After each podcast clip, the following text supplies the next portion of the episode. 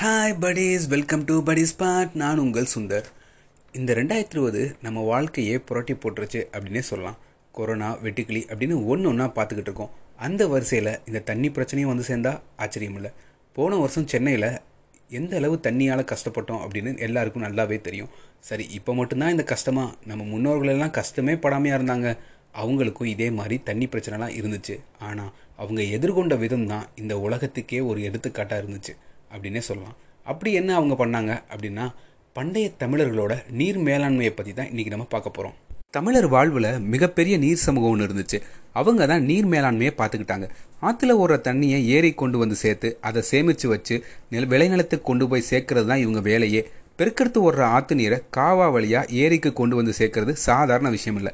ஆற்றுல நீர் கம்மியாக போகிறப்ப அந்த நீரை ஏரிக்கு கொண்டு வரது எப்படி அப்படின்னு நுணுக்கெல்லாம் தெரிஞ்சு வச்சுருந்தாங்க. ஆற்று நீரை தடுத்து தன்னோட ஏரியை மட்டும் நிரப்பிக்காம தனக்கு அடுத்தடுத்து இருக்கிற நீர்நிலைகளுக்கெல்லாம் ஆற்று நீரை எப்படி பங்கிட்டு கொடுக்கணும் அப்படின்னு கணக்கெல்லாம் தெரிஞ்சு வச்சுருந்தாங்க. இந்த நீர் சமூகத்தின் அந்த பிரிவினருக்கு நீராணிக்காரர்கள் அப்படின்னு பேர். ஆற்று நீரை நீர்நிலைகளுக்கு கொண்டு வந்து சேர்க்கறது தான் இவங்க பொறுப்பு.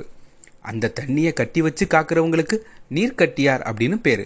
இவங்க தான் ஏரியில் மீன் பிடிக்கிறது பரிசல் ஓட்டுறது நீர் கம்மியாக உள்ள நேரத்தில் விவசாயம் செய்கிறது அப்படின்னு ஏரிக்குள்ளே நடக்கிற எந்த ஒரு நிகழ்ச்சிக்கும் நீர் கட்டியார்கிட்ட அனுமதி வாங்கணும். ஏரியோட உயிரே அந்த கரையில் தான் இருக்குது அந்த கடை உர கரை உடஞ்சிருச்சுன்னா ஊரையே அழிச்சிரும். அப்படிப்பட்ட கரையை வலுவாக அமைக்கணும். அந்த வேலையை பார்க்குறவங்களுக்கு கரையார்னு பேர். இவங்க தான் ஏரிக்கு முழு பொறுப்பே. என்னதான் கரையை வலுவாக வச்சாலும் எதிரி நாட்டு பகைவர்களால் அந்த கரைக்கு எப்பயுமே ஆபத்து இருந்துக்கிட்டே தான் இருக்கும். போரில் ஜெயிக்க முடியாதவங்க எதிரி நாட்டோட ஏரிக்கரையை உடச்சிட்டு போயிடுவாங்க. ஒரு ஏரியை உடைச்சா சுலபமாக ஒரு நாட்டோட பொருளாதாரத்தையே உடச்சிடலாம் அப்படிங்கிறது நம்பிக்கை. இப்படி அந்த ஏரியை பாதுகாக்க இருந்தவங்க தான் குளத்து காப்பாளர்கள். இவங்க ஏரிக்குள்ள அத்துமீறி நுழையிறவங்களை விரட்டடிப்பாங்க ஒரு ஏரினா நூற்றுக்கணக்கான ஏக்கர் அளவில் இருக்கும். இதில் சில சமயம் ஆடு மாடு ஏன் மனிதர்களே கூட விழுந்து இறந்து போவாங்க. அப்படி விழுந்து இறந்தவங்களையும் தேவையில்லாத பாசி தாவரம் அதையெல்லாம் அழித்து ஏரியை தூய்மைப்படுத்துகிறவங்களுக்கு குளத்துப்பள்ளர்கள் அப்படின்னு பேர். ஏரியோட சுத்தத்துக்கு இவங்க தான் முழு பொறுப்பு. ஏரியிலிருந்து திறந்து விடுற தண்ணியை வாய்க்கால் மூலமாக வயலுக்கு கொண்டு வந்து சேர்க்குற பொறுப்பு நீர் வெட்டியார் நீர் பாய்ச்சி அப்படிங்கிறவங்களுக்கு கொடுத்துருந்தாங்க. இவங்க தான் வயலுக்கான நீரை பாதுகாக்கிறவங்க. பாசனத்துக்காகவும் வெள்ள வராப்பையும் தண்ணியை திறந்து விட ஏரிகளில் மதகு மடை குமிழி தூம்பு அப்படின்னு அமைப்புகள் எல்லாம் இருந்துச்சு. இந்த மடைகளை திறந்து மூட ஒரு பிரிவினர் இருந்தாங்க. அவங்களுக்கு மடையர்கள் அப்படின்னு பேர். ஏரியோட கரையை வலுவாக வச்சுக்கிறதுல தமிழர்கள் ரொம்பவே திறமையானவங்களாக இருந்தாங்க. உலகம் முழுவதும் ஏரியை அமைக்கிறப்ப முதல்ல களிமண் வச்சு உட்புறமாக சுவர் ஒன்று அமைப்பாங்க. இதுதான் ஏரியில் உள்ள தண்ணியை கசிய விடாமல் தடுக்கும். அதுக்கப்புறம் மண்ணை ரெண்டு பக்கமும் போட்டு அந்த கரியை வ வலுவாக்குவாங்க. களிமண் சுவர் இல்லாமல் ஏரியை கட்ட முடியாது. இது மேலை நாட்டவர்களோட கணிப்பு. ஆனால் தமிழர்கள் கட்டிய பெரும்பாலான ஏரிகளில் களிமண் பயன்படுத்தவே இல்லை. அங்கே உள்ள மண்ணை வச்சே கட்டியிருக்காங்க. ஒரு மண்ணோட இன்னொரு மண் இறுக்கமாக ஒட்டுறதுக்காக பசை மாதிரி ஒன்று பயன்படுத்தியிருக்காங்க. அதுல இருந்து ஒரு சொட்டு கூட நீர் கசியலை. சமீபத்தில் கூட வீராணம் ஏரியில் புதிதாக ஒரு மதக அமைக்க ஏரிக்கரையை கொஞ்சம் உடைக்க வேண்டியிருந்துச்சு. இப்போ இருக்கிற மாடர்ன் மிஷின்ஸ் எல்லாம் வச்சு கூட அந்த ஏரிக்கரையை உடைக்க முடியல. பாறை மாதிரி இறுகி போயிருந்துச்சு. களிமண் இல்லாமல் எப்படி தமிழர்கள் இவ்வளவு வலிமையாக கரை அமைச்சாங்க அப்படின்னு மேலை நாட்டவர்கள் ஆச்சரியப்படுறாங்க. ஏரிக்கு வர தண்ணி வெறும் தண்ணியை மட்டும் கொண்டு வராது. கூடவே வண்டல் மண் சேறு சகதி இதையும் சேர்த்து தான் கொண்டு வரும். இது அதிகமாக சேர்ந்தா ஏரி அடைச்சிரும். அதனால் ஏரியில் உள்ள வண்டல் மண்ணையும் சேரையும் வெளியேற்ற குமிழி அப்படின்னு ஒரு அமைப்பு வச்சுருந்தாங்க. இதுவும் ஏரி நீரை வெளியேற்றுற ஒரு அமைப்பு தான். இது ஏரியோட தரைதளத்திலிருந்து மதகுலேருந்து இருந்து முந்நூறு அடி தொலைவில் ஏரியோட உட்புறமாக அமைச்சிருப்பாங்க. ஒரு மதக்குக்கு ஒரு குமிழி அப்படின்னு இருக்கும். இந்த குமிழி ஒரு பெரிய தொட்டி மாதிரி இருக்கும். பெரிய நகரங்களில் எல்லாம் சாலையை கடக்க நம்ம பயன்படுத்துகிற சுரங்கப்பாதை மாதிரி இருக்கும். ஒரு வாசல் ஏரிக்குள்ளேயும் இன்னொரு வாசல் ஏரிக்கு வெளியே பாசன கால்வாயிலையும் இருக்கும். ஏரியில் அதிகமாக வண்டல் மண் சேறு சகதியெல்லாம் சேருறப்ப இந்த குமுளியை திறந்து விடுவாங்க. அப்படி திறக்கும் போது அது குமுளி மூலமாக வெளியே உள்ள பாசன கால்வாயில் சேர்ந்துடும். வண்டல் மண் விவசாயத்துக்கு உகந்த மண்ணால் இந்த ஏற்பாடு. ஏரிக்கரையில் அப்படியே நடந்து போனால் மடத்துக்கருப்பன் மட இருளன் மடமுனியன் அப்படின்னு காவல் தெய்வங்களை பார்க்கலாம். அந்த தெய்வங்களோட பூர்வீகத்தை கேட்டோம்னா அது அந்த ஏரிக்காக உயிரை விட்ட ஒருத்தவங்களோட நடுகளாக தான் இருக்கும். விவசாயத்துக்கு ஏரியிலிருந்து எவ்வளவு நீர் திறந்து விடணும்னு அளவெல்லாம் துல்லியமாக வச்சுருந்தாங்க. அதுக்கு ஏற்ற மாதிரி மதகு ஏரி இதெல்லாம் அமைச்சிருந்தாங்க. இப்படி துல்லியமாக அமைச்ச ஏரியிலிருந்து மதகு வழியாக வர தண்ணியை வயலுக்கு அனுப்புகிற வேலையை மடையர்கள் பார்த்து வந்தாங்க. ஒரு மணி நேரம் மதகு திறந்து வச்சா நீர் இத்தனை ஏக்கர் பாஞ்சிடும் அப்படின்னு அளவெல்லாம் துல்லியமாக வச்சுருந்தாங்க.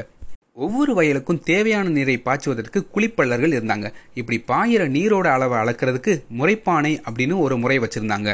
ஒரு பத்து லிட்டர் தண்ணி பிடிக்கிற மாதிரி ஒரு செம்பு பானை வச்சுருந்தாங்க. இந்த பானையில் தண்ணியை நிரப்பிட்டு அதோட அடியில் ஒரு சின்ன ஓட்டை போடுவாங்க. அப்படி ஓட்டை போடுறதுக்கு பயன்படுத்துகிற ஊசி எந்த அளவில் இருக்கணும் அப்படின்னு கல்வெட்டில் பொறிக்கப்பட்டிருக்கு. மூணு கல் வச்சு அது மேலே இந்த பானையை வச்சுடுவாங்க. அதுலேருந்து நீர் சொட்டு சொட்டாக வடிய ஆரம்பிக்கும். அந்த நேரத்தில் அந்த வயலுக்கு தண்ணியும் திறந்து விடுவாங்க. இந்த பானையில் உள்ள தண்ணி எல்லாம் அந்த ஓட்ட வழியாக வடிஞ்சு முடிஞ்சுன்னா ஒரு ஏக்கர் நிலத்துக்கு தேவையான தண்ணீர் போயிருச்சு அப்படின்னு அர்த்தம். பாருங்கள் என்ன ஒரு தொழில்நுட்பம்னு. நீரை வெளியேற்றுறதுல மடைக்கும் மதகுக்கும் நிறைய வித்தியாசம் இருக்குது மதகு வழியாக நமக்கு தேவையான அளவு நீரை வெளியேற்றலாம் ஆனால் மடை அப்படி இல்லை. அதை திறந்துட்டா மொத்த தண்ணியும் பீறிட்டு வெளியே வரும். அதை கட்டுப்படுத்தவே முடியாது. அதனால தான் மடை ஏரியோட உயிர் நாடி அப்படின்னு சொன்னாங்க. இந்த மடையை பராமரிக்கிறவங்களே மடையர்கள் அப்படின்னு சொன்னாங்க. மழை அதிகமாக பெய்கிற நேரத்தில் ஏரி முழுசாக நிறைஞ்சிரும். அப்போ கரை உடையிற மாதிரி ஆகிரும். அதை தடுக்கணும்னா மடையை திறந்தாதான் கரையை உடையாமல் தடுக்க முடியும். மடையை திறக்கிறது அவ்வளோ ஈஸியான விஷயம் இல்லை. உயிரை பணைய வைக்கிற விஷயம் அது. இந்த மாதிரி கஷ்டமான நேரத்தில் தலைமை கிராமம் ஏரியோட நிலையை பற்றி முடிவெடுக்கும். ஒரு ஏரி கிட்டத்தட்ட ஐம்பது கிராமத்துக்கு மேலே தண்ணியை பிரித்து கொடுக்கும். வெள்ளம் வரப்ப ஏரி உடைய வாய்ப்பு இருக்கிறதுனால முதல்ல கிராமங்களில் தண்டோரா மூலமாக எச்சரிக்கை பண்ணி ஊர் மக்களை கிராமத்தை விட்டு வெளியே அனுப்புவாங்க. அப்போ ஒரே ஒரு ஆளுக்கு மட்டும் மாலை மரியாதையோட பிரிவு உபச்சாரம் நடக்கும். அவர் தான் அந்த ஏரியோட மடை பராமரிப்பாளர் மடையன். தேசத்துக்காக உயிர் தியாகம் செய்கிற ஒரு இராணுவ வீரரோட தியாகத்துக்கு கொஞ்சம் கூட குறைஞ்சதில்லை இவரோட தியாகமும். மனைவி குழந்தைகள் எல்லாம் திலகம் வச்சு வழி அனுப்புவாங்க. இது ஒரு இறுதி பயணம் மாதிரி தான் ஒரு ஈக்காக்கா கூட இல்லாத அந்த வெறும் கிராமத்தில் ஒரு மனுஷன் மட்டும் தனி ஆளாக ஏரியை நோக்கி நடந்து போவார். ஏரியில் நிரம்பி வழிகிற தண்ணியை பார்க்குறப்பயே மூச்சு முட்டும். அப்படிப்பட்ட ஏரியில் மூழ்கி அடி ஆழத்தில் இருக்க மடையை திறக்கிறது சாதாரண விஷயம் இல்லை. ஒரு சின்ன உதாரணம் சொல்கிறேன் கேளுங்க. பூண்டி ஏரியோட உயரம் முப்பத்தஞ்சு அடி. ரெண்டாயிரத்தி பதினஞ்சில் சென்னையவே திணறடிச்ச செம்பரம்பாக்கம் ஏரியோட உயரம் இருபத்தி நாலு அடி. இவ்வளோ உயரமான ஏரியோட ஆழத்துக்கு போய் தம் கட்டி அந்த மடையை திறக்கிறது எவ்வளோ கஷ்டம். அதோட மடையை திறந்ததும் தண்ணியோட அழுத்தத்திலிருந்து மறுபடியும் மேலே வர்றது மறுஜென்மம் மாதிரி தான் இப்படி மடையை திறக்க போனவங்களில் ஒரு சில பேர் உயிரோடையும் வந்திருக்காங்க ஒரு சில பேர் இறந்தும் போயிருக்காங்க. உயிரிழந்தவங்க குடும்பத்துக்கு கிராமத்து சார்பாக நிலம் கொடுப்பாங்க. அதே மாதிரி அவருக்கு நடுகளும் வைப்பாங்க. ஐம்பது அறுபது கிராமத்தை வெள்ளத்திலிருந்து காப்பாத்தினால அந்த கிராம மக்கள் அவரை காவல் தெய்வமாகவே கும்பிட ஆரம்பிச்சிருவாங்க. இப்படிப்பட்டவர்கள் தாங்க மடையர்கள். இனி யாரும் உங்களை மடையன் அப்படின்னு திட்டினா நீங்கள் பெருமைப்படுங்க. அவங்களை திட்டாதீங்க. நான் தான் மடையன் அப்படின்னு தைரியமாக சொல்லுங்கள் இது மட்டும் இல்லை அரண்மனையை சுற்றி அகழிகள் அப்படின்னு ஒரு அமைப்பு வச்சுருந்தாங்க. அதில் அரண்மனையிலேருந்து நீர் வந்து அகழிகளில் வந்து சேரும். மழை பெய்கிற காலத்தில். அப்படி வர்ற நீர் வந்து அந்த அரண்மனைக்கு பாதுகாப்பாகவும் அமைஞ்சிரும். இதே மாதிரி கோயில்களில் வந்து வர நீரை வந்து அந்த மழை நீரை எடுத்து ஒரு இடத்துல வந்து சேமித்தாங்க அந்த இடங்களுக்கு குளங்கள் அப்படின்னு பேர் வச்சாங்க. ஊர் மக்களுக்கு பயன்படுத்துறதுக்காக தனித்தனி குளங்கள் அதே மாதிரி பொதுக்கிணறு அப்படின்னு ஒன்று வச்சுருந்தாங்க. ஏரிகளில் ஏரிகள்லாம் வறண்டு போகிற காலத்தில் வந்து இந்த பொதுக்கிணறுலேருந்து மக்கள் வந்து குடிநீருக்காக பயன்படுத்திக்கிட்டு இருந்தாங்க. இந்த குளத்தை எல்லாம் பாதுகாக்கிறவங்க குடிமராமத்துக்காரர்கள் அப்படின்னு பேர்.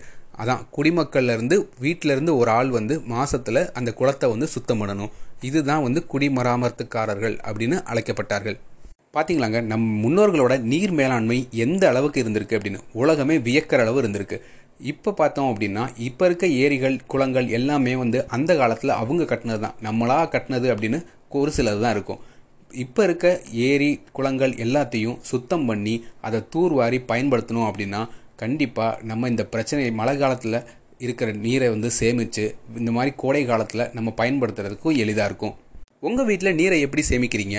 இதை விட வேற என்ன முறையில் நீரை சேமிக்கலாம் அப்படின்றத கமெண்ட்டில் ரெடி பண்ணுங்கள் இந்த பதிவு உங்களுக்கு பிடிச்சிருந்துச்சி அப்படின்னா லைக் பண்ணுங்கள் ஷேர் பண்ணுங்கள் கமெண்ட் பண்ணுங்கள் சப்ஸ்கிரைப் பண்ணாதவங்க கண்டிப்பாக சப்ஸ்கிரைப் பண்ணிடுங்க பெல் ஐக்கானை ப்ரெஸ் பண்ணிடுங்க இது உங்கள் படி ஸ்பாட் நன்றி.